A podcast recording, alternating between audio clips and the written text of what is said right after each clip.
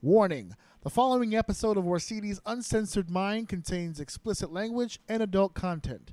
The thoughts and opinions stated on the show are reflective of AJ Orsini and his guests exclusively.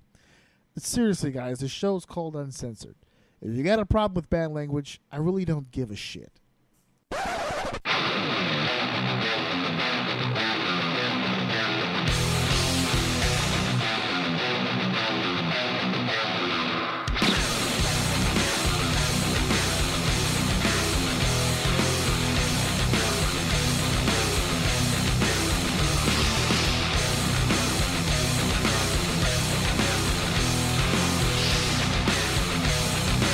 Welcome to Orsini's Uncensored Mind, and now your host, AJ Orsini. How the hell is everybody out there? This is your boy, your main man, John Soul, mother mother. This is your host, Orsini's Uncensored Mind, and boy, oh boy, uh, very special treat here. Uh, this is episode 159, of which I am bequeathing onto all of you, and it's an interview. I did an interview da, da, da, two weeks ago. Got another one in the can here, and uh, told a great story two weeks ago. Got an equally great story here. I'm interviewing the Brooklyn Outlaw, Mike Donovan. It was a great time. Uh, I got a chance to do this uh, in the can uh, about a week or so ago. So I've been I, I've been waiting for this to come out. I did the live show last week, so we had to postpone. But this is it. This is the interview here. I know you guys are gonna have a good time. This is a good listen. Uh, cool dude, very humble guy. Had a good time uh, talking with him. We had a couple laughs. It was good. Um, the only reason I didn't release it, um, well, I already said I, I, had a live show, but the only reason why I uh, didn't do my traditional opening.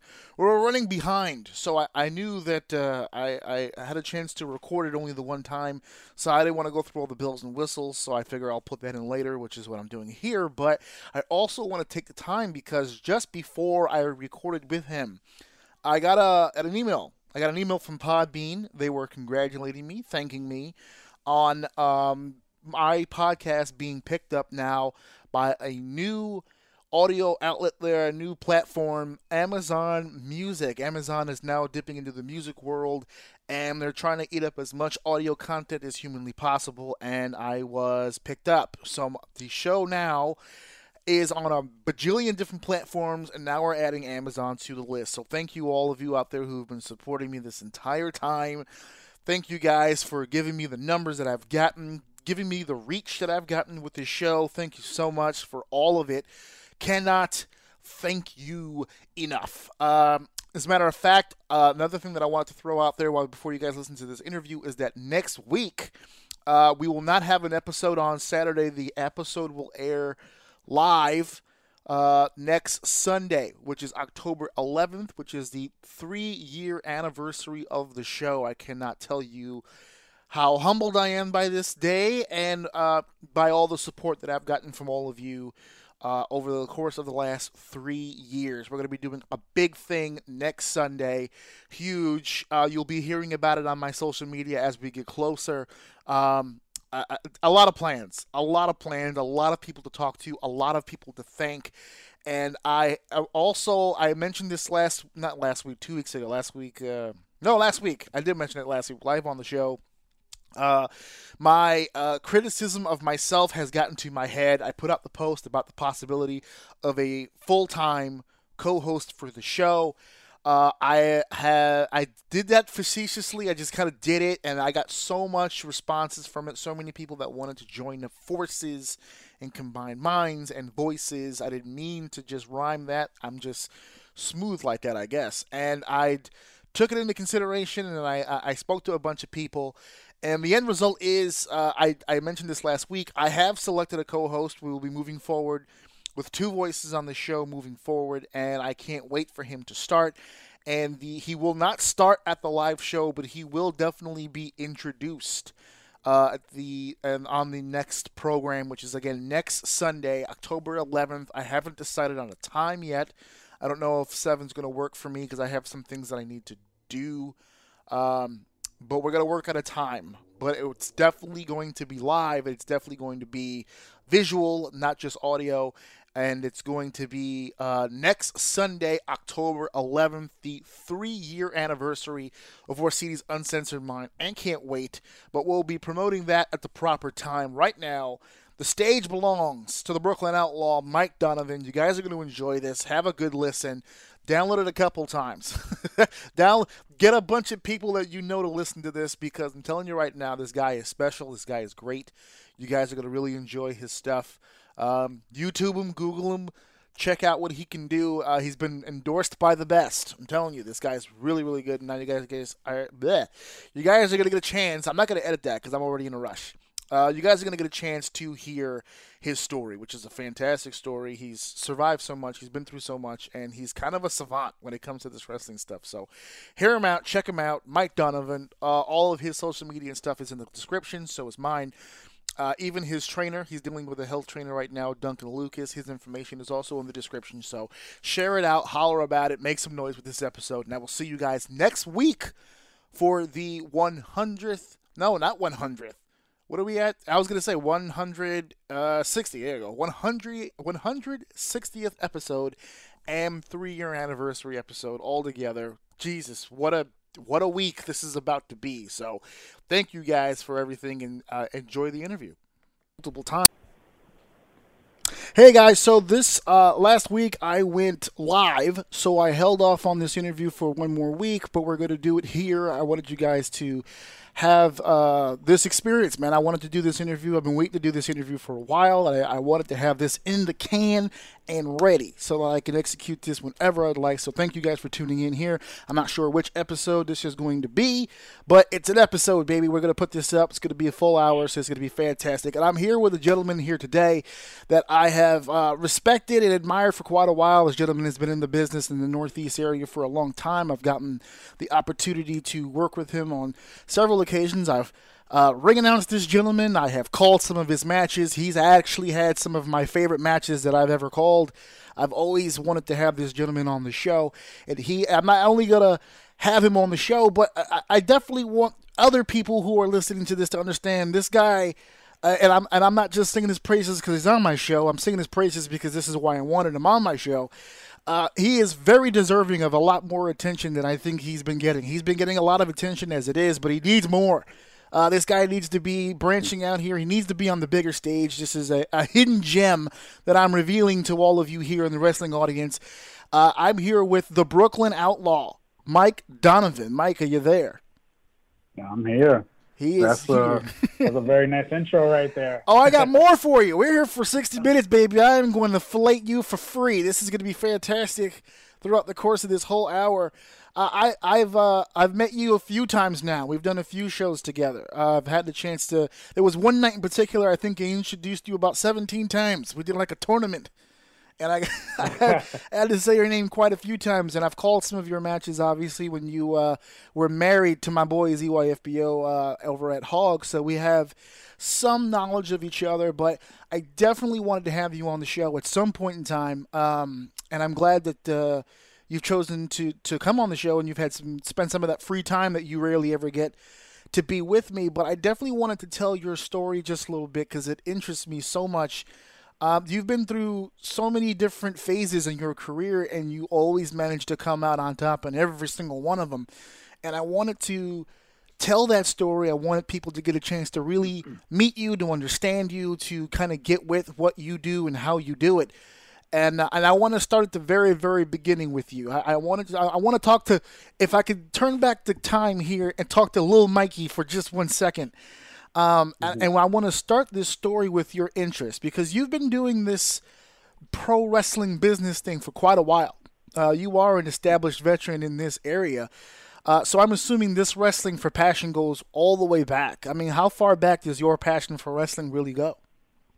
No, it goes as uh, as far back as since I was about two years old. I mean, my mom would still to this day, whenever she sees like matches here and there of me, she'll still always remind me of this one specific story, which kind of pretty tells exactly the kind of uh, person that I am in the business and how I display myself out in the ring. Um, uh, that you know, she used to get me the wrestling buddies that were very popular back then, and probably still are. Um, and I had Hulk Hogan, and apparently, apparently there was an Andre the Giant. I don't, Yes. I don't know if that was Yes, there was one. Yes, Yeah. I recall. okay. And she used to always tell me like, you always used to when Andre the Giant wrestled Hulk Hogan, you were so fascinated by Andre the Giant, and you loved him so much that you were happy he was actually beating up on Hogan. And even with their little wrestling buddies, I would have Andre the Giant always beating up on Hulk Hogan. Oh, you And were, always you were I'm- booking strong early. Yeah, there you go. so I was always always doing that, and she's like, I was jumping off the couches, jumping off the Mhm. bed, uh, just beating up on Hogan all the time. So I was like, well, there goes, there goes why I like to be, you know, the bad guy. yeah, born uh, heel. Look. Exactly. it was a natural gift. So you you you've had a fascination with it. Uh, pretty much since you were a kid. I, I have the uh, unfortunate mom stories of the broken couches too, and and so I could definitely identify with that. Uh, as you got older and you got a little bigger, how, how big were you into sports? Oh well, uh, I was. Um, I mean, I'm Puerto Rican and Dominican, so naturally, baseball was something that I always loved. It's almost like you have no Um, choice in the matter, right? You just baseball. That's that's no, what you it, start with. it was just nat- naturally inherited. You know, it, it, it falls in my family blood, so that's the thing that we like to do. Um, and for pretty much, I would say for almost any Hispanic kid, that's like one of the things you, you learn as a child. You're learning how to play baseball. You might learn how to play the congas, and you le- you learn how to play uh, dominoes in front of the bodega. So, so that's pretty. That's, I think that's usually the gist of uh, your early ages, what you're learning and stuff like that. So, but you know, baseball was always like something big for me, and I, you know, I got to a point where you know I was actually being really looked at for baseball, and then you know a couple of things happened, and it didn't work out that way. we were so- talking. Oh, go ahead. No, no, no. Go ahead, go ahead. I was going to say that uh, we were talking a little bit off air uh, uh, about some uh, some health things you were getting into. Were you were you always a health conscious person even back then? No, Oh, no, I'll admit that. No, no. that's I a new that's a new eater. deal. No, no, yeah, I'm not gonna lie. I'm, I was a big eater, big. I was a big fatty. Um, didn't care. I mean, even the the matches that you can see uh, that uh, myself, Rob Vegas, and EYFBO were married to each other during that little stint. Like I was, I was a fatty, and I, I look at that now and I'm like, shit, you look, you look like crap there, you know. So, like, this is more or less like over the past couple of years, you know, and people in higher places, you know, told me as well, like you, you do good work, you know, I like your stuff, you know, you gotta you gotta look the part though too. And you know, all those places, those guys are body guys. At the end of the day, like they like, you know, obviously they wanna, you know, they want good matches, they want, you know, good storytelling, they want all that, but as well, they want something that's gonna be appealing to the eye. And me walking in at five seven, uh, yeah, not you're, you're already like, behind the eight ball. Yeah. Exactly. So, you know, there's got to be that, you know, balance. And, you know, you got to look the part as well. You got to take this seriously. You know, it depends on, and especially it depends on who you are. If you're someone that that's the character you portray and you go with that, then that's cool. You know, do your thing. But at the same time, you, you know, as everybody else is out there, you got to look the part. If you're taking off your shirt, you got to look the part. If you're doing this and that, you've got to look the part. Because if you don't, then you're just, you're just making yourself like everybody else. And that's not mm-hmm. what you want to be in this business. You want to stand out, you know? So, you know, more or less, I just started looking at that. And, and when I was teaming with Vegas, like he, he's a body guy, really into that. And that's where I started my little infancy of trying to get myself in better shape. And then, you know, over these past couple of years now, like I've taken it really seriously. You know, I, one thing I, I like in, in my area, and I, I'm sure a lot of people could vouch for me, is that I'm, I'm good in the ring with my cardio, you know, Mhm. and I can work multiple matches in one night if I have Yeah, to exactly. without any problem because of the cardio. So, like, that's one thing that I prided myself on, and now, like, you know, I want to take the next step and make sure, you know, I, looking to look look like a shredded, handsome devil. You know what I'm saying? So, I'm trying to make that happen for myself, and I'm right now I'm doing this uh this this eight week uh program with a guy by the name of Lukas Duncan. Um, Okay.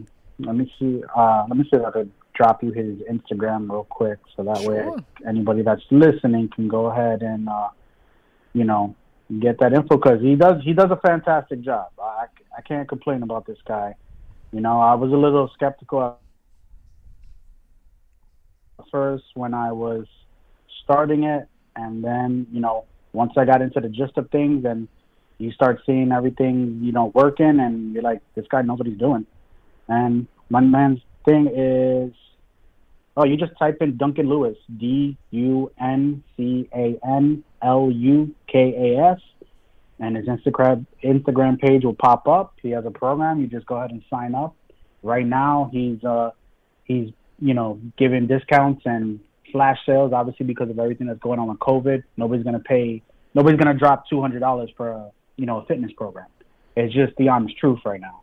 Um, so he's making it very affordable for people, and it's working. You know, and I I certainly I don't I don't go ahead and co-sign anything unless I know it's it's legit.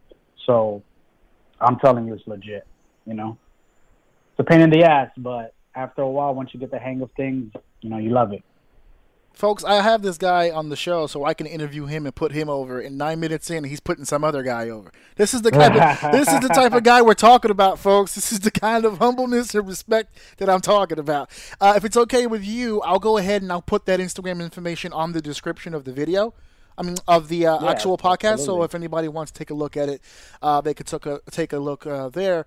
Uh, as a youth, you you you were into sports. You were already a wrestling fan since the, pretty much the beginning. Was there a match? Was there an individual? What was the moment that made you realize I, I really want to do this? Like instead of watching it, I actually want to do this.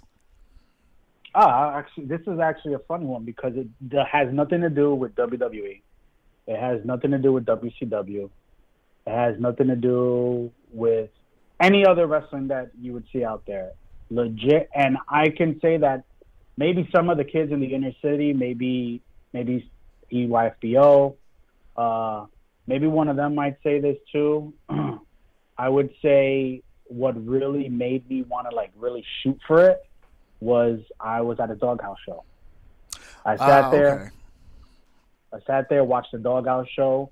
Uh, it was actually because my buddies were doing they were doing their little backyard stuff, and I went to go hang out. And uh, my buddy uh, Malik, he went ahead and he was just like, "Oh, just come out with me." And you know, I came through the curtain. It was a different experience. And then that night, they just told us, "Hey, if you guys want to stay and watch the show, you can watch the show. Just help out with the chairs." Uh, because the rings back then, the doghouse they had three rings, Mhm. really two, and the other one was like a mat mat wise type deal. Yeah. And uh, so they would just like just set up the chairs and everything, and then you could stay and watch the show. So we set up the chairs. I wasn't gonna go anywhere. I was like, this is my first live wrestling show. I'm gonna watch it, you know. Yep. And I sat there, watched it, and I was like, damn, this is something I really want to do. I mean, I still didn't have the balls to do it for a couple of years, but like I was really hooked.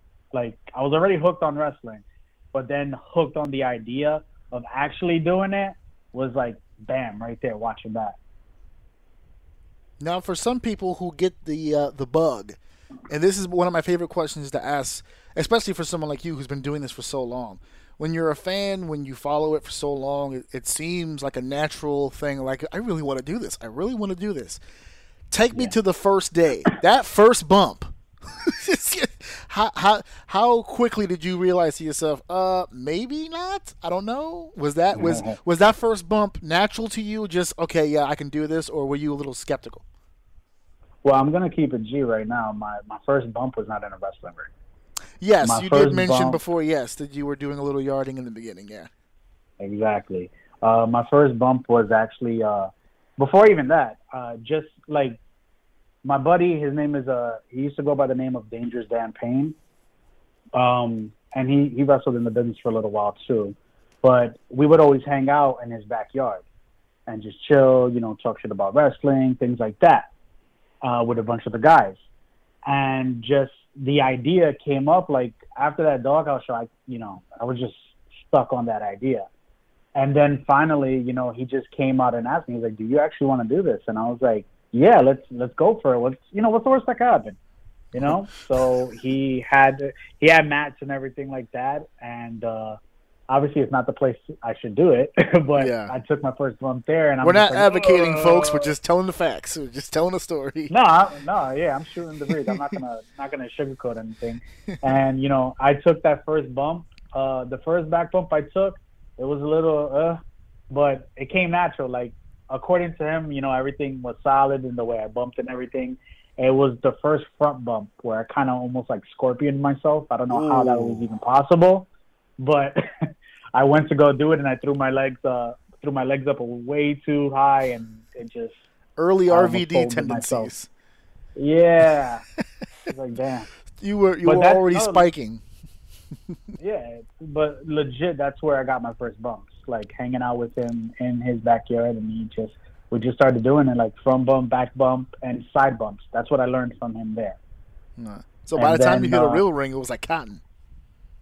Oh yeah, by the time I got to the ring, it was like you know, yeah, of course, because you're you're bumping on solid ground, Yeah. solid. Uh, you know, there's a mat there, of course. There's a mat there from the park. The There's a mat's mat just on there to keep you it. from dying. You're still hitting.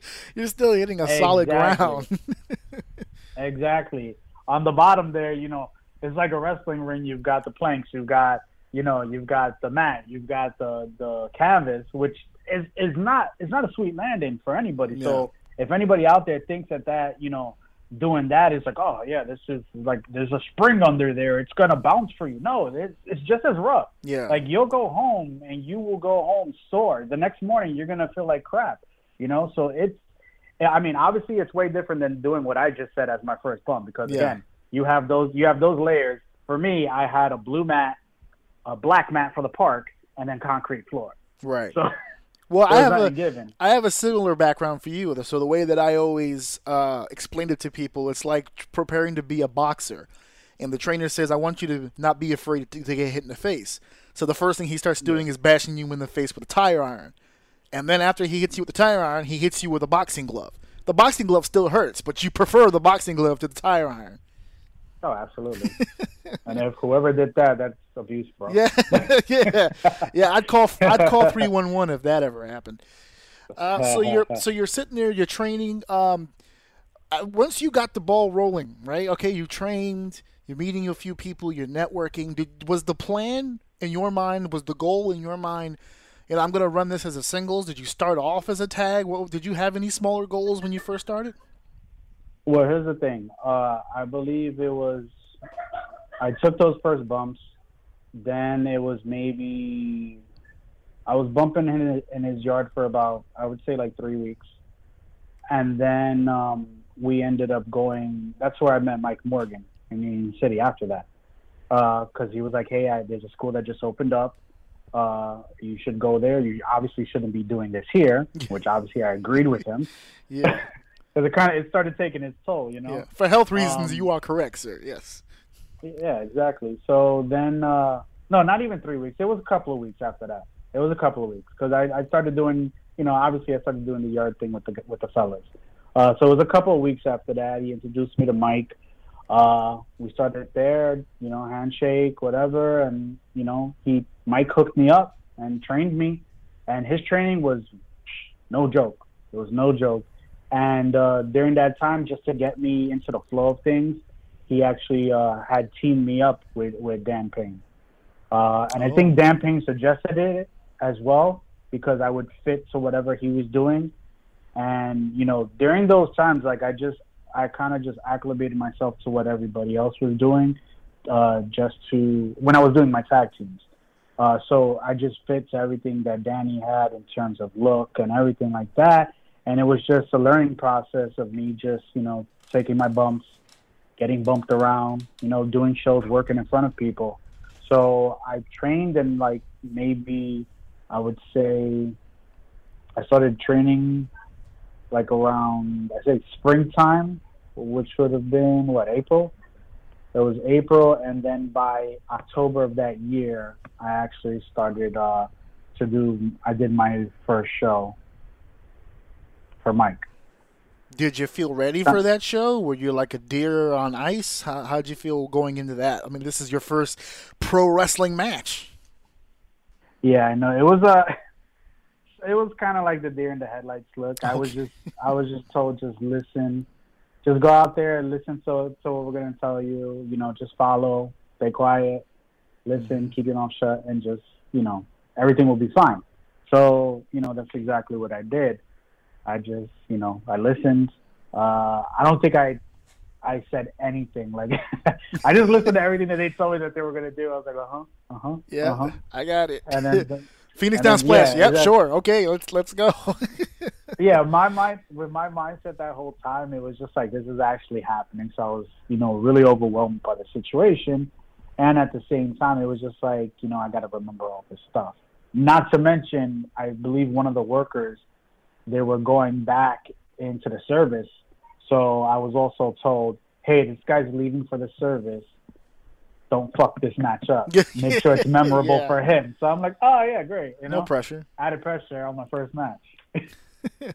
How many years? Um, I'm assuming it's years. If I'm wrong, you can correct me. But how many years uh, did it take for you to start to feel like, okay, I got this? Like if I, when I get in the ring, I'm I'm pretty confident that not only I could be safe, but I I can I can control this matchup if I really wanted to. I would say it took because by that time when I started with Mike, I started going there religiously Yeah, to train with Danny. So we're gonna talk about Ace Heavy in a second. I'm just trying to get an idea of where your comfort No, yeah. is. Yeah. uh, I got I would say like about a year, a year and a half is when I really felt like I can control Okay. a match. Yeah, it took it took a little while. Like I mean, the, the bumps and everything came natural to me, but just like just doing things that actually make sense Yeah. and not just doing things for the point of doing them. Like I would say, like a year and a half in, I started realizing, okay, I can do this, I can do that, I can do this, we can do Yeah. that, and then, I mean, eventually, I mean, still during that time, even a year and a half in, you're not going to get everything. It's Hmm. still to this day, there's guys that are out there that's been doing this, that are, have been doing this forever. They're still learning every day. So you know, no, but I want to say I ask because you, you always come across as a natural to me. I, did, I didn't meet you until you were already well deep into your career. And my impression of you, as far as a worker goes, you always looked so smooth. Uh, the execution always looked so good. You were always in the right place at the right time, especially when you guys had. Because I've, I've seen you have slower matches, more technical based, and I've seen you guys go out there and just blow the doors off the mat, off the tag team match, and I just see this this range and what you're able to do. So to me, for someone who sees the finished product, it just looks so well done and, and well together. So I was just trying to get a gauge how quick it took you to get to that point. Doesn't sound like it took you long. No, it didn't take too long, but it's it's still like you're still learning things every day. I mean, still to this day, I watch some matches and I'm just like, crap. Like, I'll literally, I on my phone, I've got probably like tons and tons of videos where I'm just seeing certain things that I just like, and I take a clip of it. I'm like, you know, this this is great, and you just want to watch these things over and over again, just to just to pick up the nuances or just the natural movement and stuff. Like the natural movement, it doesn't. That will I don't want to hear anybody ever say, oh, the natural movement for me came instantly, because that's not true. Yeah, That's not true. That comes over time. You know, that comes over time, feeling like you're you're you're just at home in there. You know, like just to move, just like you move any other day, just like you'll move to go do the dishes. You know, cook some food. You know, just walk to your bedroom, lay in bed, get up from bed. Like, if to be able to move around like that, that takes a couple of years because you're just still learning and everything like that.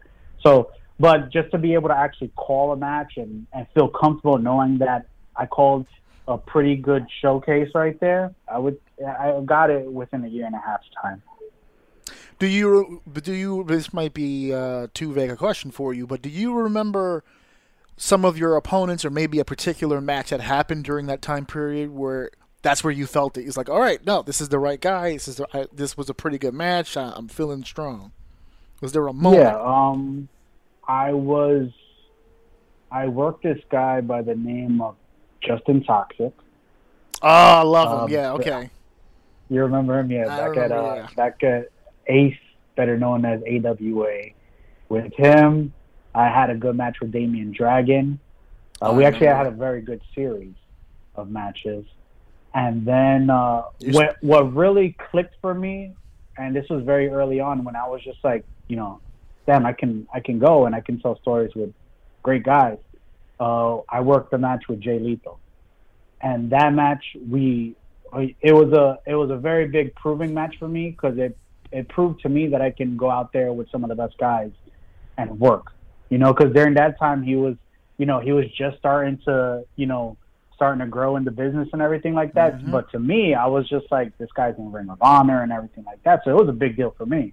Mm-hmm. So when I wrestled that match and we did our thing, I was like, and then as well, uh, Azrael. You know, Azrael's, you oh, know, I machine. give credit for Az- I give credit for Azrael for being one of my trainers. You know, and you know he really matured me in, uh, in doing things in the ring and everything like that. So he really prepped me and helped me. So when I went in there and I had a really really good match from him, and you know he told he came to me and told me because during that time, uh, Jersey All Pro were they were looking at uh, workers from from AWA, and uh, better known as Ace now. Mm-hmm. And uh, after that match, uh, he had told me, he said, "Hey, nothing's gonna happen, but I just want to let you know that match between you and me a you know put an eyeball on you. But I mean, nothing nothing ever materialized from it, but it told me at least like yeah, you know, I you're doing something. something right. Yeah, exactly. Yeah, you were doing something right. You were feeling it. It was a good match. Those those are hard to come by earlier in the years, man. It's, it's not until usually you start clicking when you get them. So it's good to know that you had a, a little bit of a litmus test there. You you started yeah. figuring it out. It started clicking. Now you're doing great on a, on your own and you wind up in a tag team. One of my favorite phrase, uh, phases of your career, style and finesse. One of my favorite tag teams. You guys, we talk about performing in the ring, doing things that make sense. I must have called close to seven or eight of your matches as a as a as a tag team, with a different type of opponent almost every time that I saw you. Uh, obviously, most of them with EYFBO. I don't recall you ever really having the same match twice even when you were facing oh. EYFBO multiple times. Uh, how was the transition for you to now slip into a tag team? Granted, Rob, uh, your partner Rob Vegas, is a pretty good worker himself. Talk to me about how that came about. Who made the pitch? How'd you get together? What was that transition like? Well, that actually happened because um, it was a closing out show because uh, AWA again now known as Ace, they used to run on the third floor of this building. And Mike actually got the property on the second floor now. So he was moving to a bigger location, even though it's still in the same building.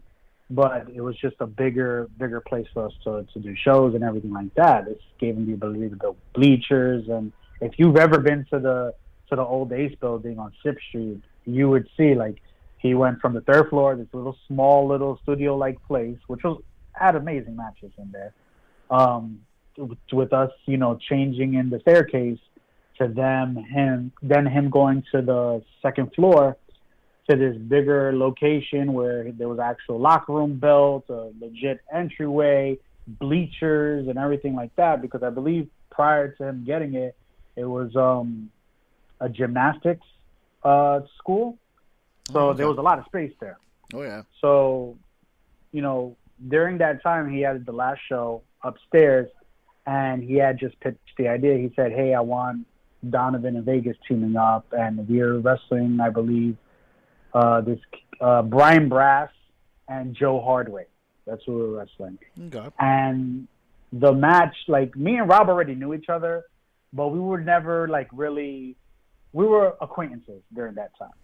So just when we got in the ring, it just came natural. You know, the match was great our our work with each other where, it was great. Uh, just the way we acted during that time, it just meshed. And you know, he was the swap pretty boy. I was the little asshole. So it kind of mixed well with each other, and uh, it just worked. And then after that, you know, that I think that was the main event of that show that night, and we crushed it. And then after that match, Mike was like, "Hey, I want to put you. I want to. I want you guys to be a team permanently." And we were just like, all right, just went with it. Off that one match, they were like, nope, this is it. This is what you need to do. yeah, yeah. Talk to me about the psychology, the uh, the the the transition of psychology. Here you are, you're a young singles competitor. You're trying to get over. You're trying to make a name for yourself. They slide you into this tag team because it worked. You just explained everything that happened, what the mindset was. It just worked as a team. Psychologically in the ring, what kind of a change was that for you now? Because now Rob's got to get his shit in. There's a lot of different things happening. How, how'd that work out for you? Well, I mean, it's a it's a big dynamic change. I mean, you go from just you and someone else telling your story to now four people telling a story Mhm. in one match. Um, so you know, when you're in a tag team, you've got to gel with the guy. You putting just putting two guys together just for the sake of putting them together, it, it is pointless.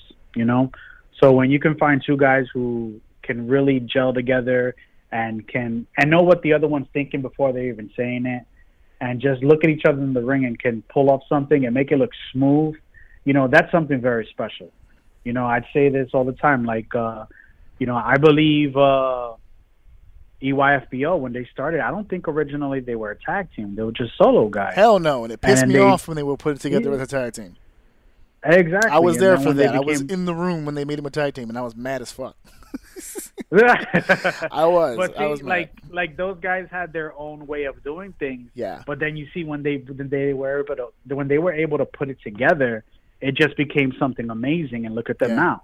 You know. Yeah, I know. I just It- texted it- them the other day. I was like, "Oh, five stars. I guess I can't tell you shit now, huh?" Yeah. I love those guys still. They're, they're still they're they're great guys. They're very humble and Yeah. you know they don't they don't forget where they came from, which is a, No, which is great because a lot of guys a lot of guys that get success like that quick they they tend to forget.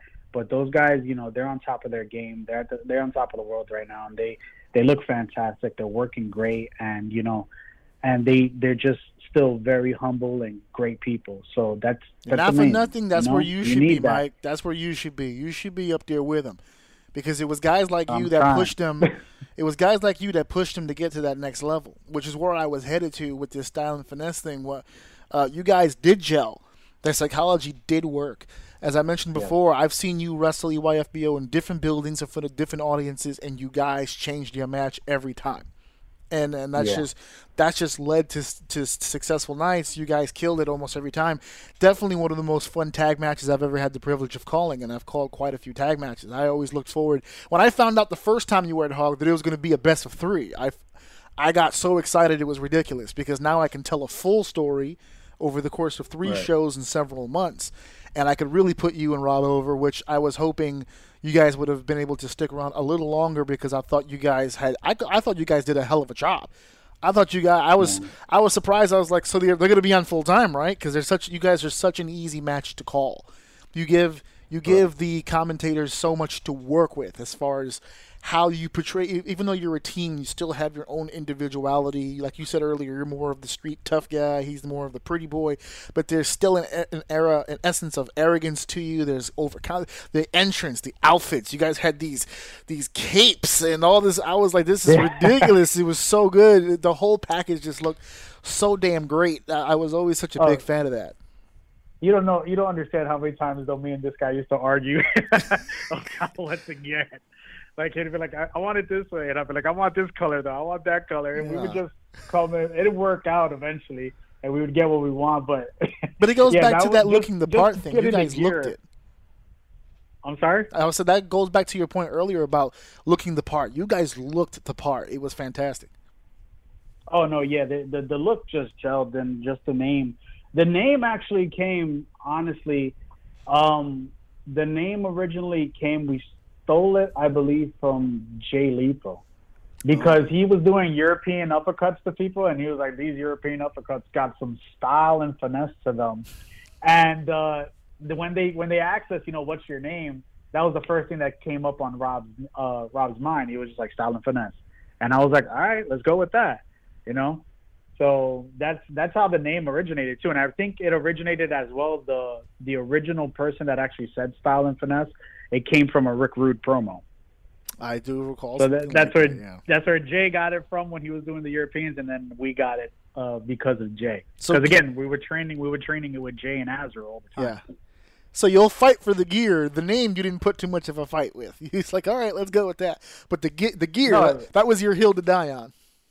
Oh no, yeah, yeah, we were always fighting about that. and I was like, I was more, I was the, I more or less came up with like good concepts for the gear, and he he was very big on black, black, black, black with something, black, black, black with something, and I was like, no, let's do this and this and this.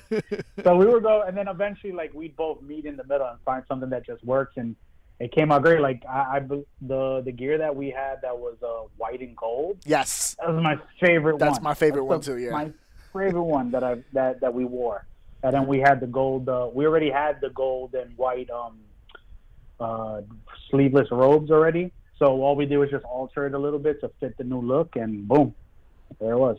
My broadcast partner, uh, Brandon Lewis, who was calling that Hog show with me, he referred to the gear as it's it's all eyes on me type gear. When you walk in the Oh, room yeah. looking like that, everyone stops and they go, "Those two guys right there." It was absolutely fantastic. Let's talk a little bit because there's a lot of performers that uh, they have a base. There's an area that they always kind of seek comfort. They call it a home. You and Ace are kind of intertwined. You spent a lot of your time there.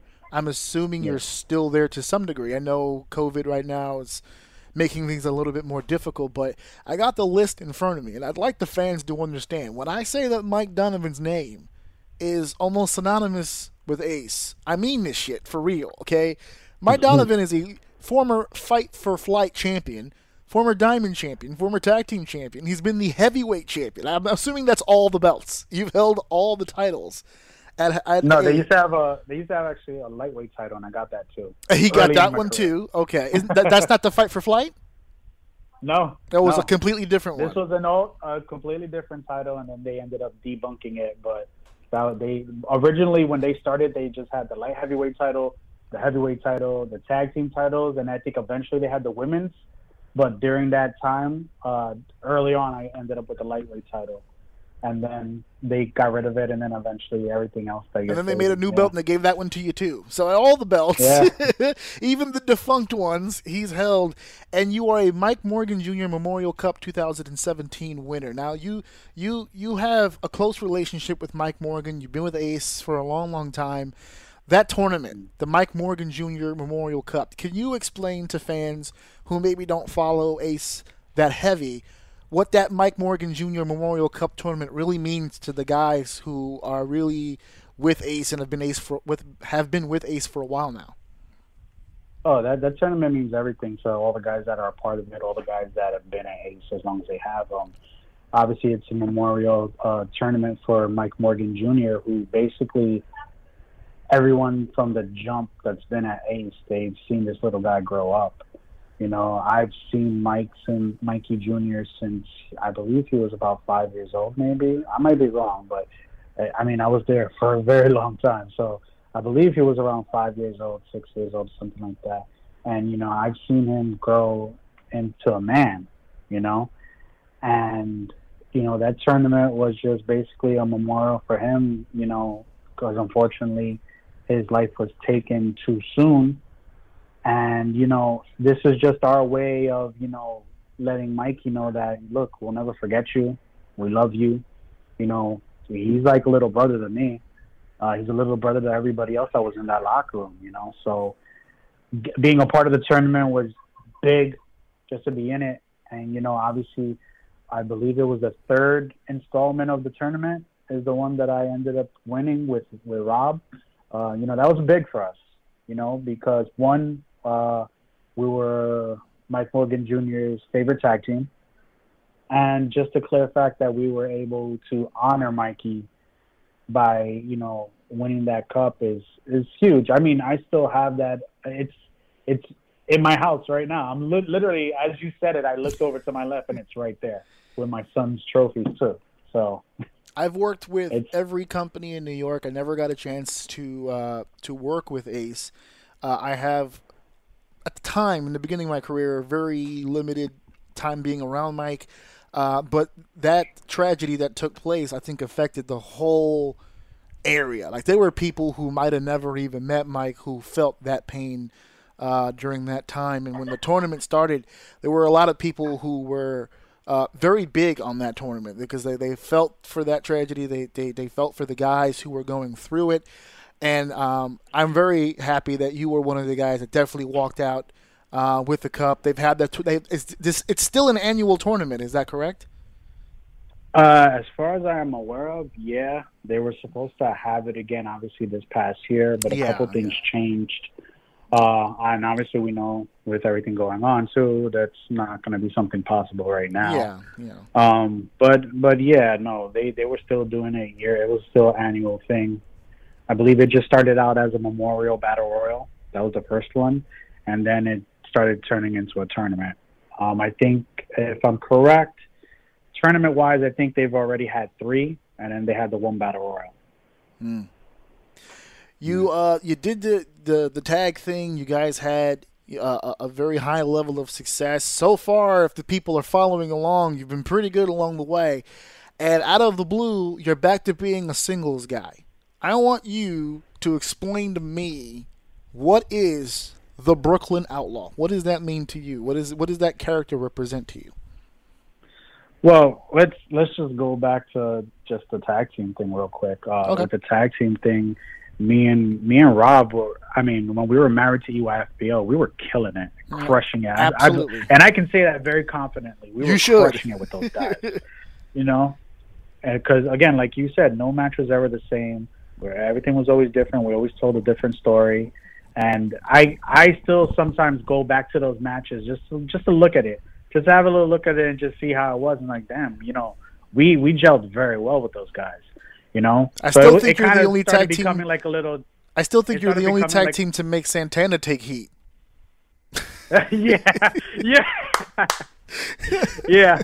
Because during during that time, he wasn't. He No, wasn't he was not. That was seller. Monkey Spot. Yes, Monkey was the one Yeah, that he got. Yes, He, yeah, he wasn't such. He wasn't such the seller no, type. he was the like, comeback guy. That was his thing. Oh, yeah. fire up. Yes, yes. The- yeah, that was that was. I I think of the commentary, you could tell my excitement for like you. I don't think Yeah. you've ever heard a commentator be so happy that one of the good guys is getting beat up. I was like, oh, he's getting his ass. kicked." I was really trying to put it over because I was like, I, I want Santana to take heat more. Jesus, give Monkey a break. But yeah, go ahead. I'm sorry. no, yeah, no, for sure. Yeah, he was uh, he was selling in those matches for us. He was taking the heat too. So, and it was great. Like they they all. I, I I'd like to at least believe that they learned a little bit from us during that time, Absolutely. with our experience during that time, and then obviously they blossomed into being great performers. And you know, obviously we learned a lot from them as well. You know, because the the business obviously started changing, where everything was a lot quicker, a lot faster. You know, so getting that stuff from them helped us out too in that department so we can better hang with everybody else. And obviously, uh, we had the series with them at House of Glory. The first match, we just went in there. They were just like, "Hey, just come uh, have this match. Um, it's we're doing a tryout gimmick here, so everybody try out and see how it goes." It was a live student show, obviously, but it was more or less trial for the better known guys or the more you know veteran guys in the business. So we went in there, we EYFBO, and our mentality was just like, let's just go kill it, you know. So we went in there, just put a put a great match together, and we killed it with them. You know, it felt great keeping up with them. Uh, it felt great just knowing that you know we can still gel and go as a team. Because during that time now we were just in and out of tag team. It was like here and there, here and there, here and there, not doing a lot either. And again, just killed it. They invited us back, uh, and then we ended up doing the the whole series with them. And then after that, that was that. Uh, we moved on. Um, don't know why, but I'm, I'm not gonna get into that. That's just don't you know. During that time, I believe you know when that happened, we ended up making mistakes on our end. You know, going to another company. Um, so it kind of didn't help us out there. And uh, from that part, I believe during one of those shows that we went to the other location, Rob ended ended up suffering a high ankle sprain. So when he suffered the high ankle sprain, I believe at that time we were working for WO Warriors of Wrestling. We were working for Tier One. Um, I think that was pretty much it. And we were doing, you know, JCW here and there. You know, we were doing other little locations here and there. He had the high ankle sprain, and that was it. Like there wasn't much he could do. And then there was a little tournament or just a random show that we did, and we were doing it for Mike, and we weren't a team there for Mike. We were still singles. And uh, Rob ended up suffering a torn bicep and uh, I believe his chest as well. From I forgot the exact injury. I can't really tell you. All I know that was that his uh, his bicep tendon they had to like put like a hook to attach to his shoulder just to make sure that you know, just to get everything to you know regenerate itself back to the way it needs to be. And you know that took him out for a very long time. So now it was time that you know, obviously there was no tag team. Now I just had to start doing what I do. And you know, the Brooklyn Outlaw. I mean, that's just an extension of myself. You know, when when I go out there as a Brooklyn Outlaw, I'm not going out as anybody other than you know who I am. You know, Ramon Donovan. You know, that's who I'm going out as. You know, at the end of the day, you know, no longer it's it's not you know style and finesse Mike Donovan. It's no longer you know teaming up with Dangerous Dan Payne, uh, with the old name Mike Mayhem and all that stuff. This is you know the Brooklyn Outlaw Donovan. You know, like this is this is me. This is that kid that grew up on Albemarle Road, or right off of Church and Flatbush Ave. Ooh. With all you know, exact exactly. You know, grew up in. I used to live right there on Lenox Road, uh, between Nostrand and uh, Rogers. Oh, so you know then? You know exactly I was there how it is. For know, like eight years. I lived right. there. I know that whole area. Yeah. yeah, I was living out there for 21 years of my life, man. Yeah. You know, and it's just that kid that was out there just hanging out in front of the bodegas, hanging out, you know, in front of the building, you know, Chill. not knowing what's gonna happen to you, just chilling, chilling with your fellas, but at the same time, someone could just roll up on you, throw, pull a knife on you, or just, you know, pop you, you know. And that was that life that I was living until obviously pro wrestling came into my life. So I just, you know, I just wanted to go back to who I was. You know, naturally, I'm not, I don't, you know, I'm a suave dude, but naturally, I'm not Mr. Pretty Boy guy. Come on, you know, naturally, I'm just that that little hoodlum out on the streets. You know, I'm a grown man though. You know, so Yeah. I'm not. I'm not gonna go walking around like a you know uno tacate or a little crazy kid and everything yeah. like that.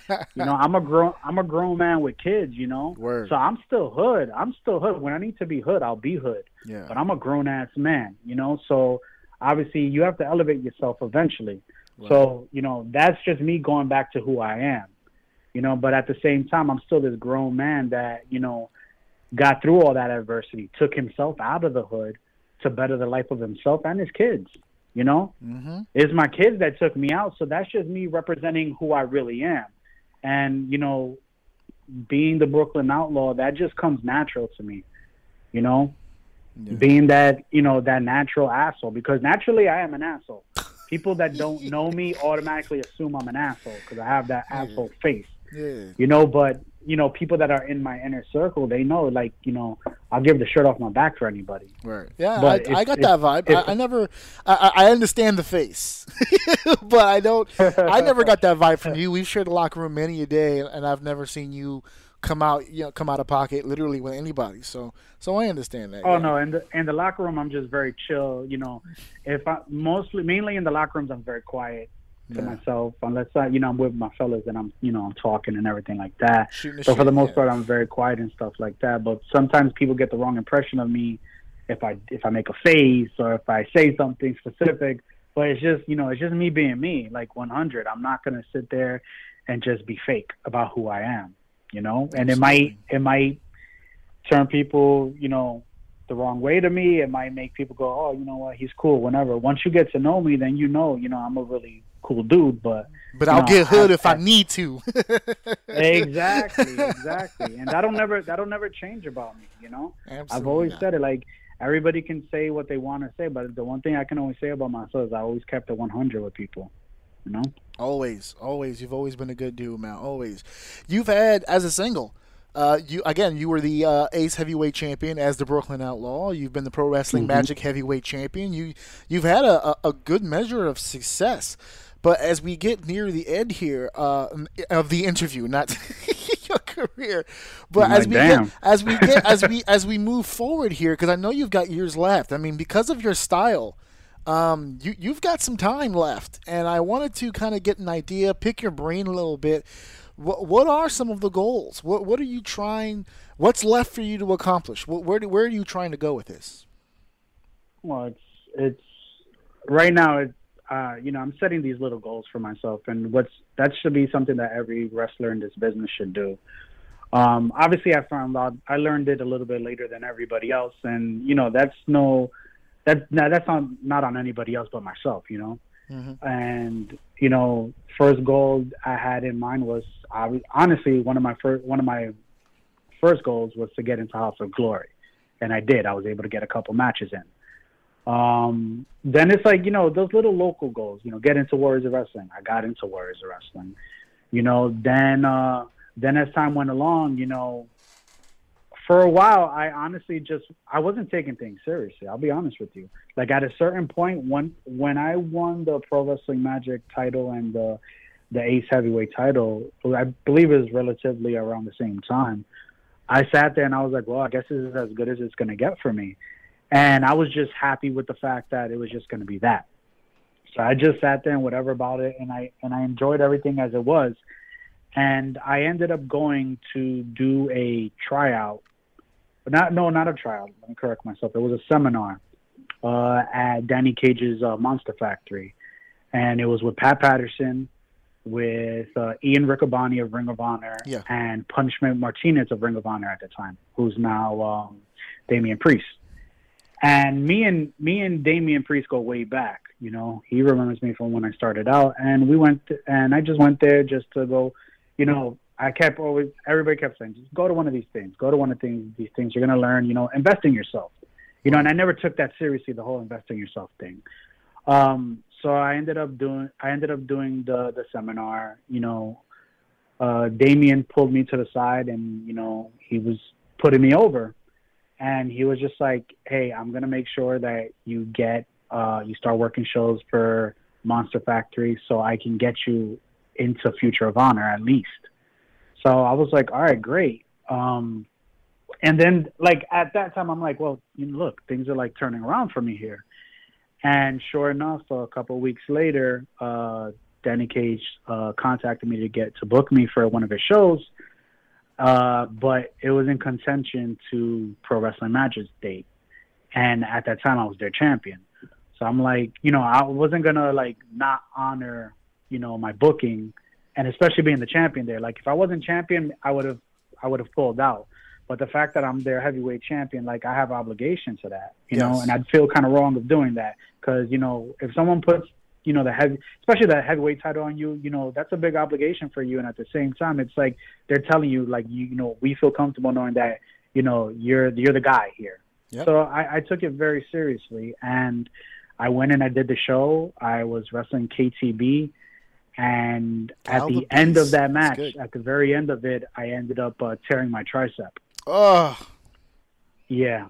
So. I ended up tearing my tricep, uh, and I still did a segment after that for a bump, a segment that I was bumping around afterwards too, which sucked even more.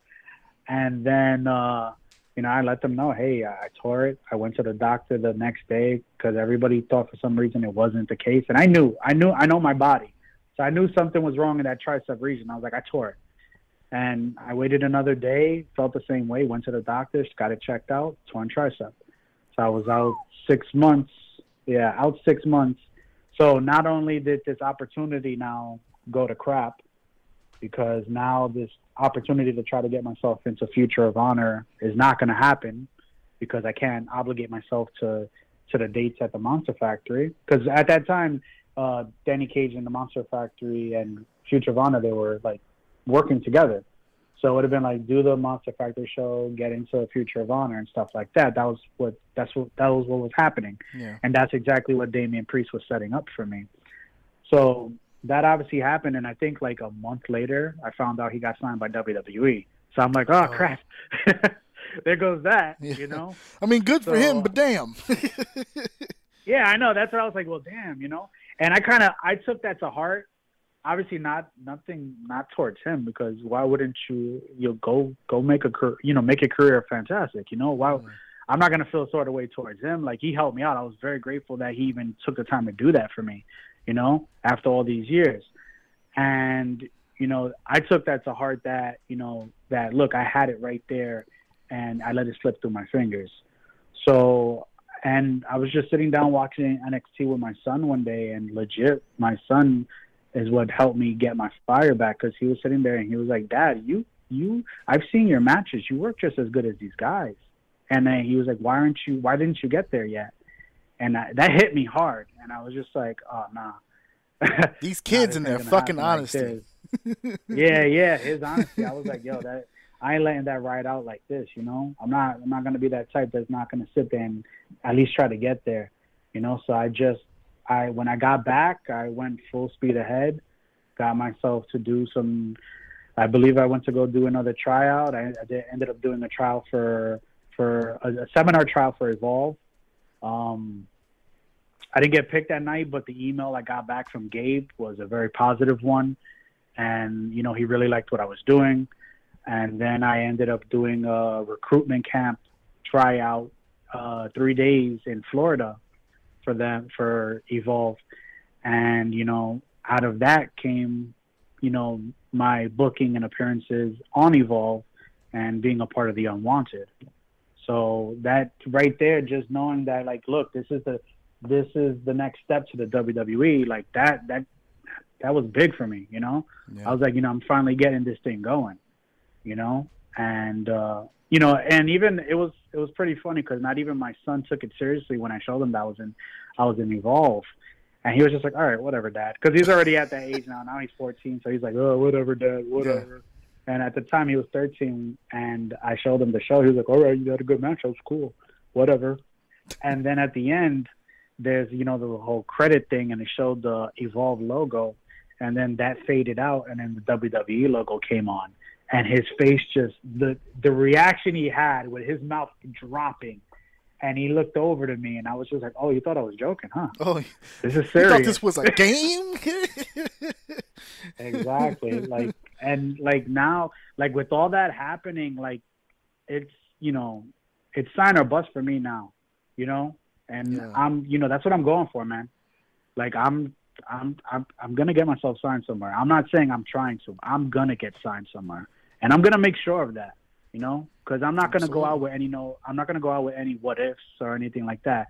Like I've never been more comfortable of who I am, what I bring to the table, what I bring to a match, how I tell my stories, than I have been now. And I know, you know, I know there's somewhere out there for me that can utilize what I have. You know, so you know that's what I'm shooting for, and I'm not going to be satisfied without that. And it's not a matter of if, it's a matter of when, you know? And again, as you said, like, you feel like I should be utilized more, you know? I'm, you know, very humbled by that comment. I agree with it though, but yeah. not in a cocky, not in a cocky manner, but just like, you know, I agree. I feel like I do bring something different to the table. If you look at me and you look at a lot of other workers, I look different. I don't look the same. I don't look like everybody else you know? So i do bring a difference to the table. You know the way i work i you know i'm a brawler and i know that you know? I'm not gonna i'm not gonna lie to myself. I'm not gonna come out with you know i'll bust out a, a something crazy here and there but you know my whole thing is i'm gonna beat you down. Yeah. And i'm gonna wear you out to the point that you can't take it anymore. And then i'm gonna drop you and i'm when you're trying to get up i'm gonna put you out you know? And that's me. You know that's and that's always going to be me. And that that I know is what is a presentation that I know definitely isn't out there too much anymore. I was just going to say earlier. You said uh, when you when you began talking, you said that there's there's what you do that, that there's somebody out there that could use that. I, I would like to answer that question by saying everyone can use what you bring to the mm-hmm. table. Uh, there isn't a single company that I can think of that couldn't use a Mike Donovan on it. Uh, I've seen you in person. I've seen it. I've seen you at your best. Uh, I haven't seen you since the injury.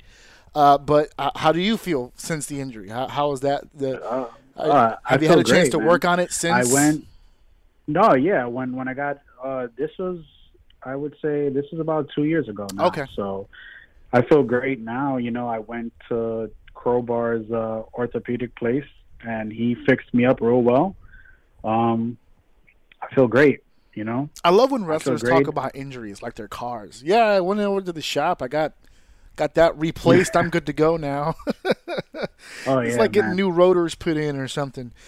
Mike, listen, hey, I've loved this entire conversation. I, I, am so glad I got a chance to talk to you here. I hope, uh, how'd this go for you? You felt good about this?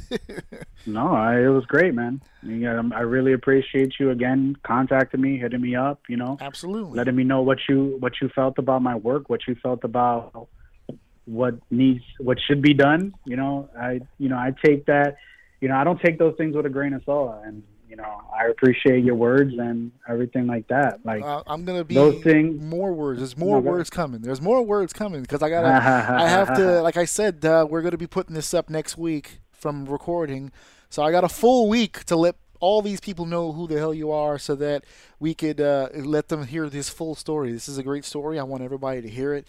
I want everybody to share into this. And I want everybody on the bandwagon. If you're listening to this now, uh, if you know who Mike Donovan is, we're preaching to the choir, I'm sure. But if you are unaware, you guys have to do your part here and get this guy's names out here because I'm telling you, you want this guy wrestling in your area. If for nothing else, just for him to rub it in his kid's face that he traveled out to your city to perform. Just so we ha- we can't let Dad lose in this. He has to win this wow. battle with his kid. But no, thank you so much for being on the show, man. Um, I'm gonna do my part to try to make sure that that goal of yours um, happens because, like you said, it's not a matter of if, it's when. I I completely agree with that. I I, I can't see people in power who see the way you work and not decide to do something with it. You've already had tryouts, you've had your opportunities. Something's there. It's just a matter of uh, how people tend to use the talent. Like you and I have, we, you and I exchange words sometimes on social media. We're always on this.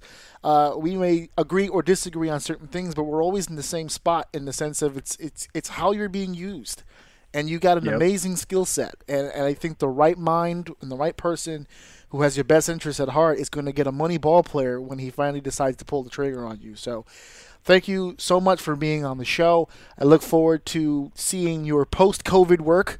Hopefully, we can get these shows back up and running soon and get you back in front of audiences where you belong, brother. Thank you very much for being here. Thank you, man. Thank you for having me. 100 episodes now pay him and make sure that you buy my husband's t-shirt at prowrestlingtees.com slash A-J-O-U-N. Please, he needs this. Listen to my daddy show. He's the best, so I don't know.